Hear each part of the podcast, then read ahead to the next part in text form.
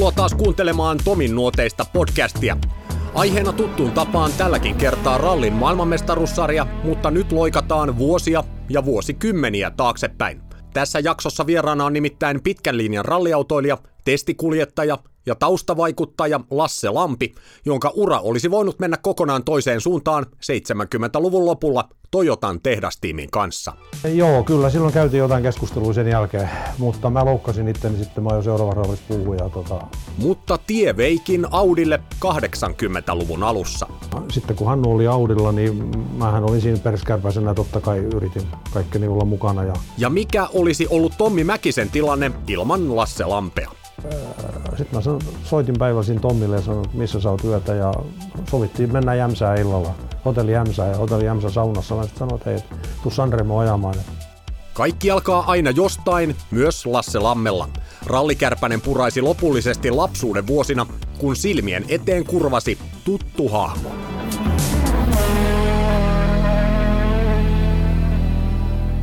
Mennään niin kauas historiaa, mä oon pikkupoika, niin meillä on ollut autokorjaamo ja huoltoasema. Ja tota, Rauno Aaltonen oli silloin kova nimi ja mä tietysti seurasin, kun autojen paras on, on koko ikäni ollut. Ja, ja tota, Rauno vaimo on kotoisin samasta kylästä kuin minäkin Paimiosta ja, ja Rauno oli tota, sitten nuoren tyttöystävässä kanssa muistaakseni Minillä ajelulla siinä ja tuli meille tankkaamaan. Ja mä olin iltasin, iltasin tota, päivystämässä huoltoasemalla sain, sain tankata Raunon auton ja silloin mä totesin, että hei, toi on mun laji. En muista, johtuiko se siitä, että sillä oli komea blondi siinä kyydissä vai johtuiko se siitä Raunon autosta, mistä johtui, mutta silloin iski niin kova kärpäne ja siitä, siitä se lähti. Ehkä siinä oli molemmat, mitkä Kyllä, kyllä siinä oli ne kaikki elementit mukana. Se on muuten jännä juttu, että aika moni rallista kiinnostunut on ollut jossain vaiheessa huoltoasemalla töissä. Mä en nyt osaa nimetä ketään, mutta moni sanoi, että mä olin huoltoasemalla ja sinne sitten ja sitä kautta jotenkin. mutta tietysti silloin ollaan autojen kanssa tekemisissä. Joo, tää oli, tää oli mä olin lapsityövoimaa silloin. Että tota, ää, isä maksoi muistaakseni kaksi penniä litralta, kun myytiin illalla bensaa ja kaikki rahat meni tietysti ryypätessä Coca-Colaa 50 penniä maksoi muistaakseni iso pullo Coca-Colaa ja piti myydä 25 litraa bensaa ja sai juoda pullon kokista. Rahaa ei tullut koskaan, mutta kokista meni.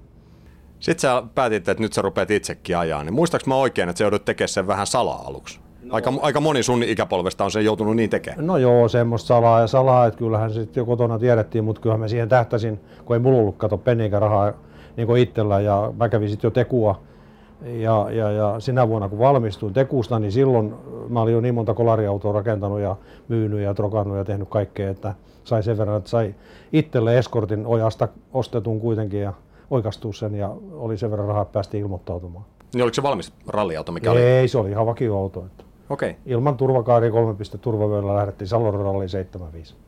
Sun ralliura lähti sieltä aika nopeasti, mä muistan. Mähän on ollut silloin, kun sä oot aloittanut neljävuotias, mutta Faija tietysti pyöri samoissa kisoissa kuin sinä. Ja sä olit aina tuttu nimi mulle. Mä muistan, kun oli näitä Suomen kärkinimiä, niin Lasse Lampi oli aina yksi, mitä mä seurasin.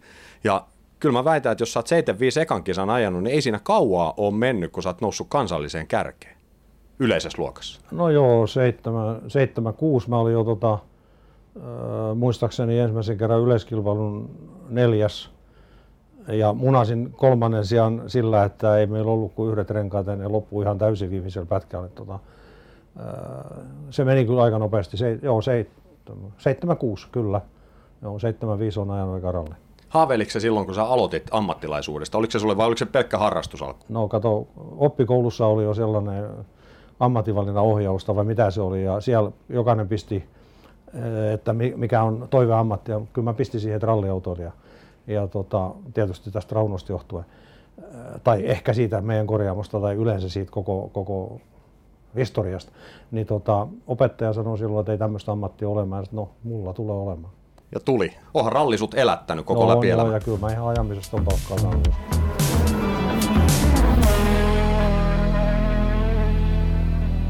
Lasse Lampi nousi siis todella nopeasti Suomen kärkinimien joukkoon ja pystyi ahdistelemaan myös kansainvälisesti kovia nimiä Jyväskylän suurajossa 70-luvun lopulla. Jotain sen ajan rallihengestä kertoo episodi, joka tapahtui Lammen taistellessa Ford Escortilla Toyotan tehdastiimin kuljettajia vastaan aivan kisan loppumetreillä. Lampi oli ongelmissa ja apuun astui Uwe Andersson, joka toimi Toyotan tallipäällikkönä.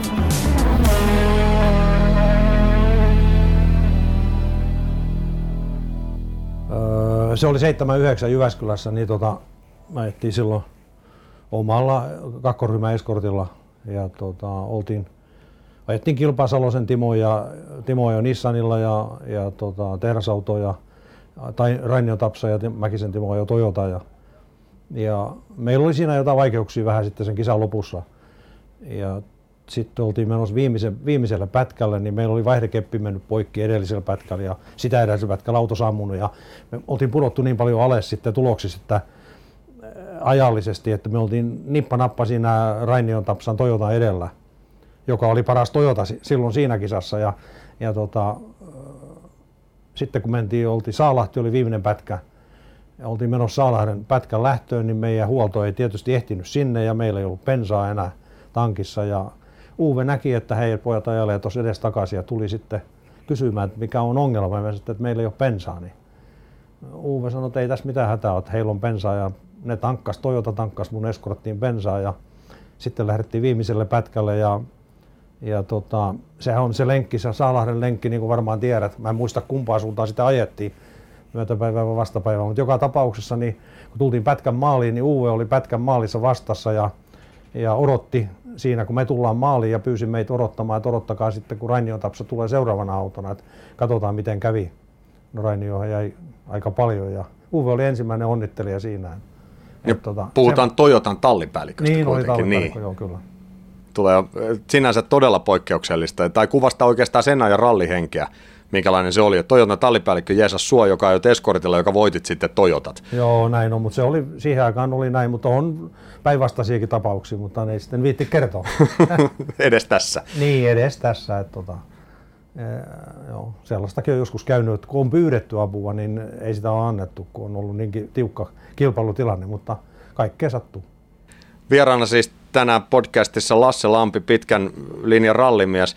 Palataan tuohon sun Toyota-hommaan tai tähän Uwe Anderssonin antamaan apuun. Pitääkö paikkansa, että Uwe äh, ikään kuin ihastui suhun kuljettajana niin paljon, että sulla olisi ollut Toyota-sopimus tarjolla seuraavaksi vuodeksi? En mä tiedä, oliko tarjolla, mutta... Tota... Mutta mahdollisuus siihen? Äh, joo, kyllä silloin käytiin jotain keskustelua sen jälkeen, mutta mä loukkasin itteni sitten, mä jo seuraavassa rallissa puhuin ja tota, siinä meni puoli vuotta sen jälkeen. Se vähän niin kuin hyytyi siinä hetkeksi. Kerropa vähän siitä. No ei, mä tiedän, että siitä on paljon kertomista. Uffen kanssa eli Markuksen isän kanssa ettiin kilpaa ja, ja Turun suunnalla oli seuraava SM-ralli sen Jyväskylän jälkeen. Ja, ja tota, silloinhan oli jotain rengassääntöjä ja noissa, että piti ajaa jollain hemmetin pinnaturenkaan vai siviilirenkaan, mitä ne oli. Sitten oli kuitenkin asfalttiosuuksia oli sillä erikoiskokeella ja pimeänä, kun ilman nuottia ajettiin, niin oli vaan aukko metsässä, että tonne pitää mennä, mutta ei siinä ollutkaan aukkoa. Osuu vähän puuhun. Se osui itse asiassa aika paljon puuhun. Niin, no joo siinä, mutta tota, mä loukkasin itteni ja niska, niskanikamat meni ja selkänikamat rikki. Et tota, siinä tuli sellainen pakollinen pieni tauko. Kuinka lähellä siinä oli, että sulta olisi liikuntakyky hävinnyt? En osaa sanoa. Lääkärit oli sitä mieltä, että enempi lähellä oli kuin kaukana. Mä oon joskus nähnyt kuvan siitä autosta, sä oot näyttänyt mulle, niin se on ihan käsittämätön juttu, että sieltä kuitenkin noinkin vähällä selvitty. No joo, kyllä me sieltä molemmat tultiin itse ulos autosta ja ensimmäinen kommentti oli, kun se auto jäi puun ympärille, niin tota, molemmat on menehtynyt.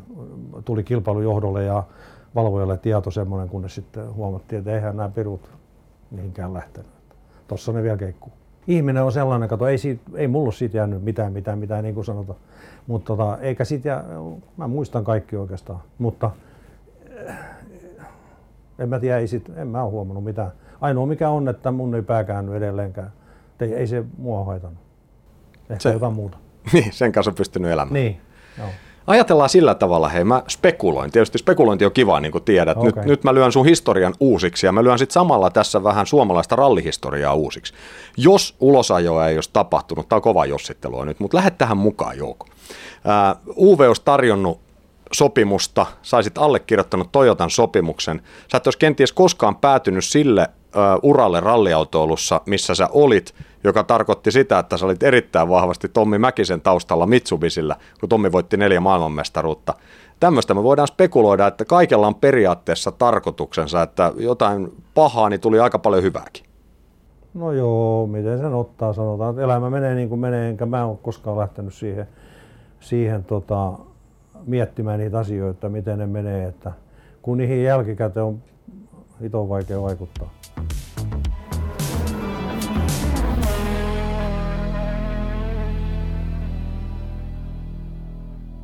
Tämän jakson vieras on pitkän linjan rallivaikuttaja, testikuski ja kilpa-autoilija Lasse Lampi. Kohta kuulet Lammen muistoja Audilla vietetystä ajasta.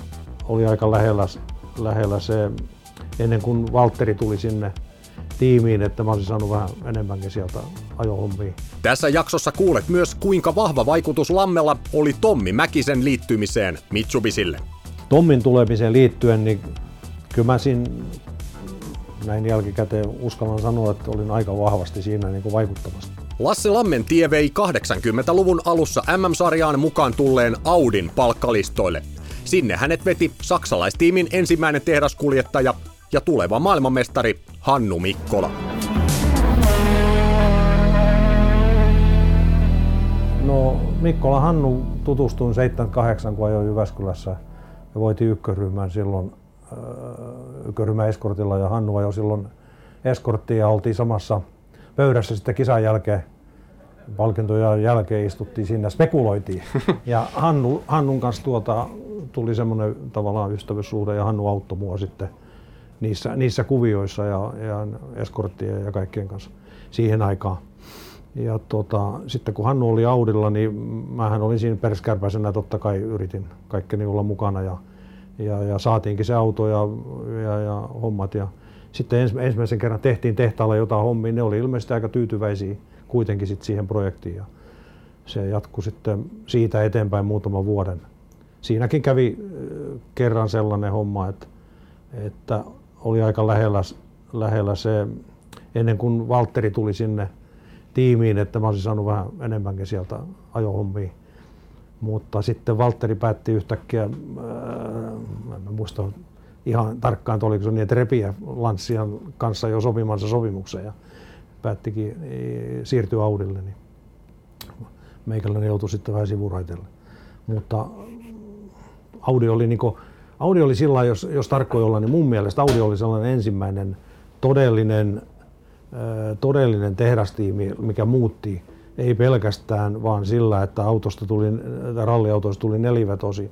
Se muutti koko rallin niin muuten harraste, harrastehommista niin ammattilaistoiminnaksi. Sä ajot paljon testiä Audille ja mä muistan hyvän tarinan, mikä sä joskus oot kertonut näillä rallireissuilla, kun sä kattelit sivulle ovea ja ajattelit, että tota ei parane tota ovea paljon ajatella, kun lähtee liikkeelle tällä autolla. Niin, joo, kyllä. No se on, Pena, Pena sitä katteli ehkä silloin enemmän, mutta tota, joka tapauksessa niin Jyväskylään kun lähdettiin, niin siihen, se oli harjoitusauto, Hannu harjoitusauto, millä mä ajoin. Ja tota, siihen vaihdettiin ovet, niin ne oli maalaamatta sisältä. Ja kun oli kevlari ne ovet, niin niistä näkyy numero sisä, sisäpuolella. Kun aurinko paistoi, niin näkyy se numero siinä kyljessä. Se pystyi lukemaan sieltä autosta sisältä. Ja katsottiin, että aika ohut on, niin ne maalas mustalla, matta mustalla ne ovet sieltä sisältä, niin se oli paljon turvallisempi sen jälkeen, kun ei enää sitä numeroa nähnyt.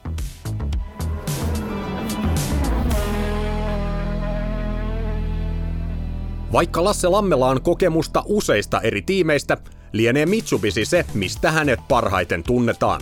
Lammen merkitys koko tiimille oli ensimetreistä alkaen erittäin iso, mutta vielä isommaksi se muodostui, kun tiimiin haettiin voittavaa kuljettajaa. Silloin mä esitin, että hei, että nyt on semmoinen tilanne, että meillä on kilpailukykyinen auto, mutta meillä ei ole asennetta. Lampi viittyi Mitsubisillä pitkään, ja hyvällä syyllä voidaan sanoa, että hänen merkityksensä Tommi Mäkisen neljään mestaruuteen on ollut todella isossa roolissa. Mitsubisillä vierähtikin vuosi jos toinenkin.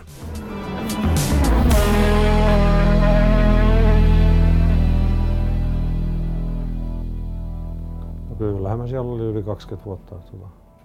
Se e- ensimmäinen yhteydenotto oli nimenomaan sitä Audin kautta tavallaan tuli silloin, että, että tota, ne halus verrata niiden tekemää, Japanissa tekemää nelosryhmän prototyyppiä Audiin ja sitten kun meillä oli se auto ja, ja tota, Stigin ne halusi sinne testiin ja sitten Andrew soitti minullekin ja, ja sitten se oli niinku, Audi antoi siihen tavallaan luvan, kun se oli David Suttonin nimissä se auto ja muuta, että se ei ollut niinku sitten se auto, millä me sinne mentiin Stigin kanssa, niin tota, ne halusi verrata sitä ja sitä kautta tuli se, se yhteydenpito sitten, sitten siihen Mitsubisiin ja Andrew Kovaniin lähinnä. Ja siitä se sitten lähti etenemään, etenemään sen Starionin prototyypin myötä vuonna 1983. Ja, ja, ja sillä ajettiin muutamia prototyyppikisoja sillä nelosryhmän stadion proto, B-ryhmän prototyypillä, mutta ei, ei ne koskaan sitä sitten luokitellut. A-ryhmäläisillä sä ajoit sitten sillä takavetosella, muun muassa Harjulla puuhu, se on se kuuluisa kerta. Oh, no mä menin jostain panssarierästäkin läpi ja muuta, että tota, se Harjun puu on tietysti, kaikki muistaa sen, kun se livenä tuli telkkarissa silloin. Mutta tota, paljon me tehtiin niin töitä silloin, jos tarjoni se prototyypin aikana erilaisia kisoja Malesiassa ja, ja muualla. Mutta sitten se, tavallaan se projekti päättyi sitten siihen, kun se P-ryhmä päätettiin lopettaa silloin 86 toukokuussa, kun tota, oltiin, mä olin muuten silloin Audi, Audin kanssa testaamassa, oltiin Tsekkoslovakiassa siihen aikaan ja, ja, ja tuli se tieto siitä Henkan onnettomuudesta ja Tsernobylista ja kaikki muutakin. Ja me pakattiin vehkeen. Meillä oli projekti aika pitkän, pitkälle kehitetty automaattivaihteinen P-ryhmän S1, millä oli jo tehty päätös, että mä ajan Jyväskylässä sinä vuonna ja Hannu olisi ajanut manuaalilla. Ja, mutta sitten kun se kaikki meni päälailleen ja sitten päätettiin, että P-ryhmä loppuu ja S-ryhmä ei tule ja, ja muuta, niin sitten se koko projekti kaatui siihen ja niin ne autotkin jäi, ne jäi sinne Tsekkoslovakia silloin Bressun alle, kun lähdettiin sen Tsernobylin onnettomuuden takia kotia. Joskaan se laskeutuma ei ollutkaan siellä, vaan se olikin Suomessa. Niin, niin tota, näin siinä kävi, että en ole sitten sen jälkeen niin Audin kanssa. No, olin sen verran tekemisestä sitten jossain vaiheessa.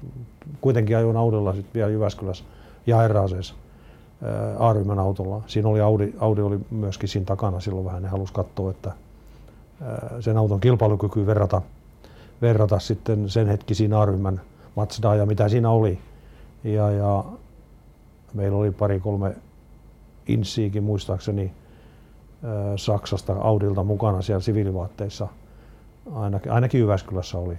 Ja tota, sitten ne päätti tehdä sen turbo, turbo 200 sen. Mä olisin halunnut, että olisivat vaihtanut syliterikannan siihen siihen A-ryhmäläisen, koska se, siihen kupeeseen, koska se oli hyvä auto ja se oli niin kuin, periaatteessa niin B-ryhmän pitkäakselivälinen Audi, mutta siinä puuttuu, niin Aleni sanoi, moottori puuttuu, niin. kun ei siinä ollut turbo. Ja, ja tota, se, se päättyi sitten sillä tavalla, että mä olin silloin ollut niin paljon Mitsubishin kanssa tekemisissä. Sitten Mitsu, Mitsu tota, oli tehnyt päätöksen jo silloin, että ne tulee tekemään Kalatista A-ryhmän ralliautoja. Ja silloin alkoi sitten tavallaan niin se täyspäivätoiminen homma siinä, siinä Mitsun projektissa ja Audi-kuviot päättyi siihen. Sitten Mitsu-homma, mennään siihen vuoteen, kun Tommi liittyy porukkaan.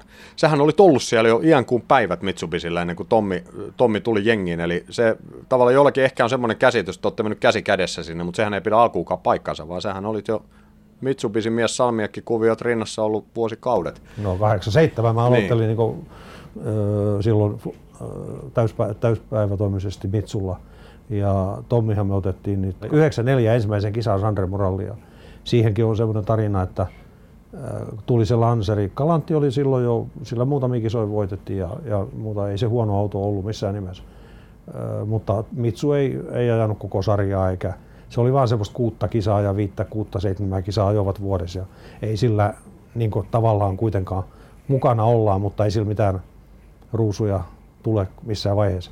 Ja, ja tota, sitten kun tuli se Lanseri, niin niillä oli tavoitteena, että ollaan vähän vakavammin tässä mukana. Ja Tommin tulemiseen liittyen, niin kyllä mä siinä näin jälkikäteen uskallan sanoa, että olin aika vahvasti siinä niin kuin vaikuttamassa, koska, koska tota, meillä oli Kennetti ja Armin ja kaksi vuotta hakattu päätä sen tai puolitoista vuotta, eikä oikein saatu mitään aikaiseksi. Oltiin Uudessa-Seelannissa ja, ja, ja siellä oli tämmöinen debriefi kisan jälkeen, niin kuin aina on, ja siellä sitten kaikki kertoi näitä omia ajatuksia, että missä mennään. Ja mä olin vähän sitä mieltä, että nyt ollaan sen verran pallo hukkasessa, että tämä auto ei ainakaan ole huono. Että, että, nyt pitää tehdä jotain. Ja sanoin sitten Andrew siinä, että mä huomenna mulla kymmenen sitten palaverista pois, kun mua ei oikeastaan kiinnostanut kuunnella se, sen kummempaa se tarina, mitä ne, mitä ne siinä höpötti. Niin tota, mä sanoin Andrewlle, että mä oon kymmeneltä huomenna lähdössä, että mä oon puoli kymmeneltä aamupalla alettu käymään, niin keskustellaan asioista. Ja ajattelin, että ei se varmaan tule. Tuli kuitenkin. Ja silloin mä esitin, että hei, että nyt on semmoinen tilanne, että meillä on kilpailukykyinen auto, mutta meillä ei ole asennetta. Et siinä oli tapahtunut paljon asioita jo ennen sitä, mistä olin ottanut monta kertaa yhteyttä Andrewn, että ei tämä nyt mene niin kuin pitäisi mennä. Andrew jäi miettimään sitä asiaa ja kun mä pääsin Suomeen, niin, niin tota, pari päivää sen jälkeen, tai muutama päivä sen jälkeen aloitettiin harjoittelemaan Jyväskylää varten nuotittamaan siis.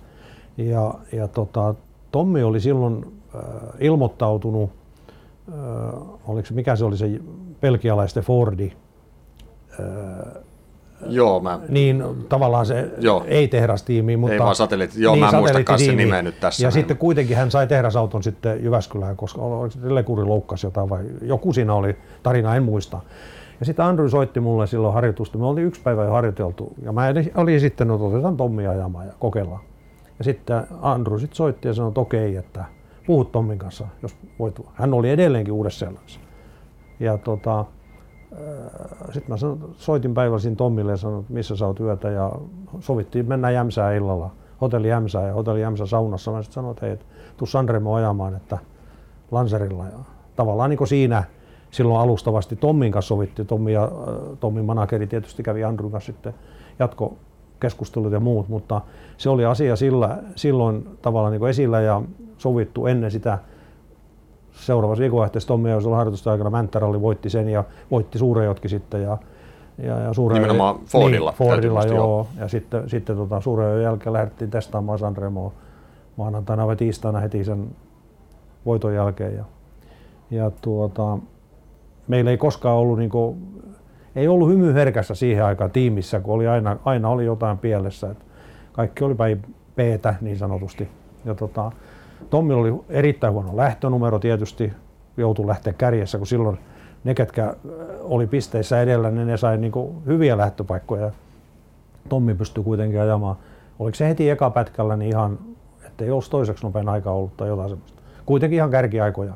Selvästi nopeampi kuin tallikaveri, joka oli silloin saksalainen Armin Schwarz siinä kisassa. Ja tota, Tommi tuli huoltoon, niin kaikki oli yhtä hymyä ja kaikki on ok ja Tim jopa tiimi oli, että hetkinen, että eihän tämä olekaan niin huono tämä auto.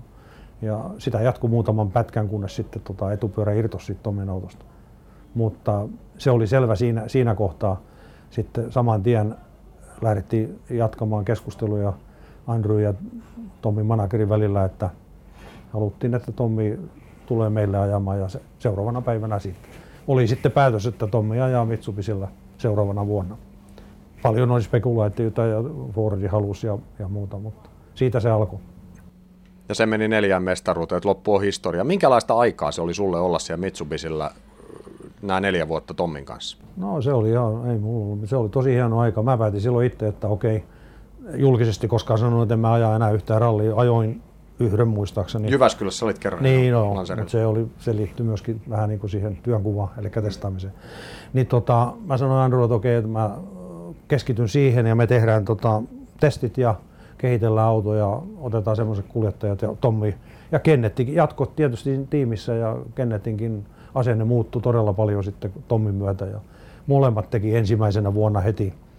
Ehkä Kennetti muistaakseni voittikin jonkun yksi tai kaksi kisaa ja Tommikin voitti jotain ja, ja siitä se lähti menemään eteenpäin. Kyllä se oli hieno aikaa.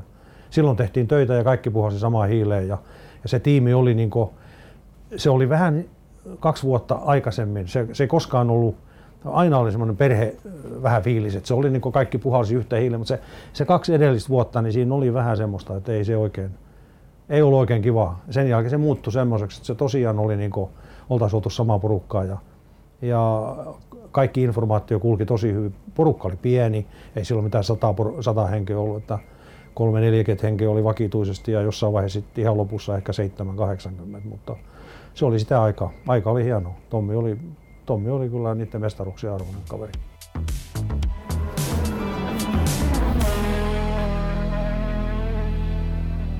Lasse Lampi on rallimies sanan varsinaisessa merkityksessä. Tähän loppuun onkin hyvä esittää se perinteinen kysymys vaihtoehtoisesta elämästä. Ja kuin sopivasti saimme Monte Carlon huoltoparkissa ympärillemme työkoneiden äänet kuin kruunaamaan tämän juttutuokion.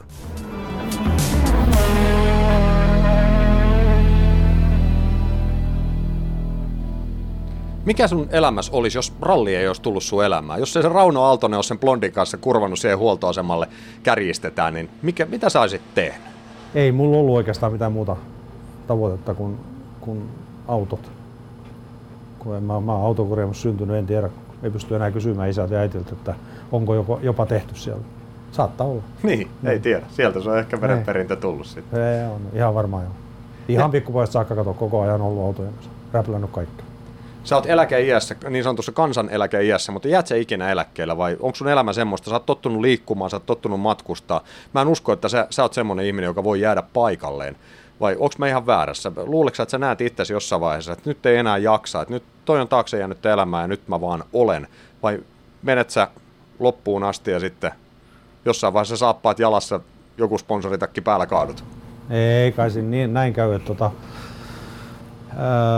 en mä ole edes miettinyt, että tämmöinen yrittäjä, kato, kun mä oon sanonut tässä ihan tehnyt semmoisen jekun kerran tein noille meidän ulkomaan elä, elä, eläville tässä tiimissä, olisiko ollut brittejä vai mitä se oli, niin, niin tota, joku kysyi, että minkä ikäinen sä oot ja bla bla bla ja mä, on tästä tullut jo muutama vuosi eletty ja että eikö sä ole eläkeiässä? Mä sanoin, että joo kyllä, mutta mä teen nykyään Suomen valtiolle tämmöistä hommaa.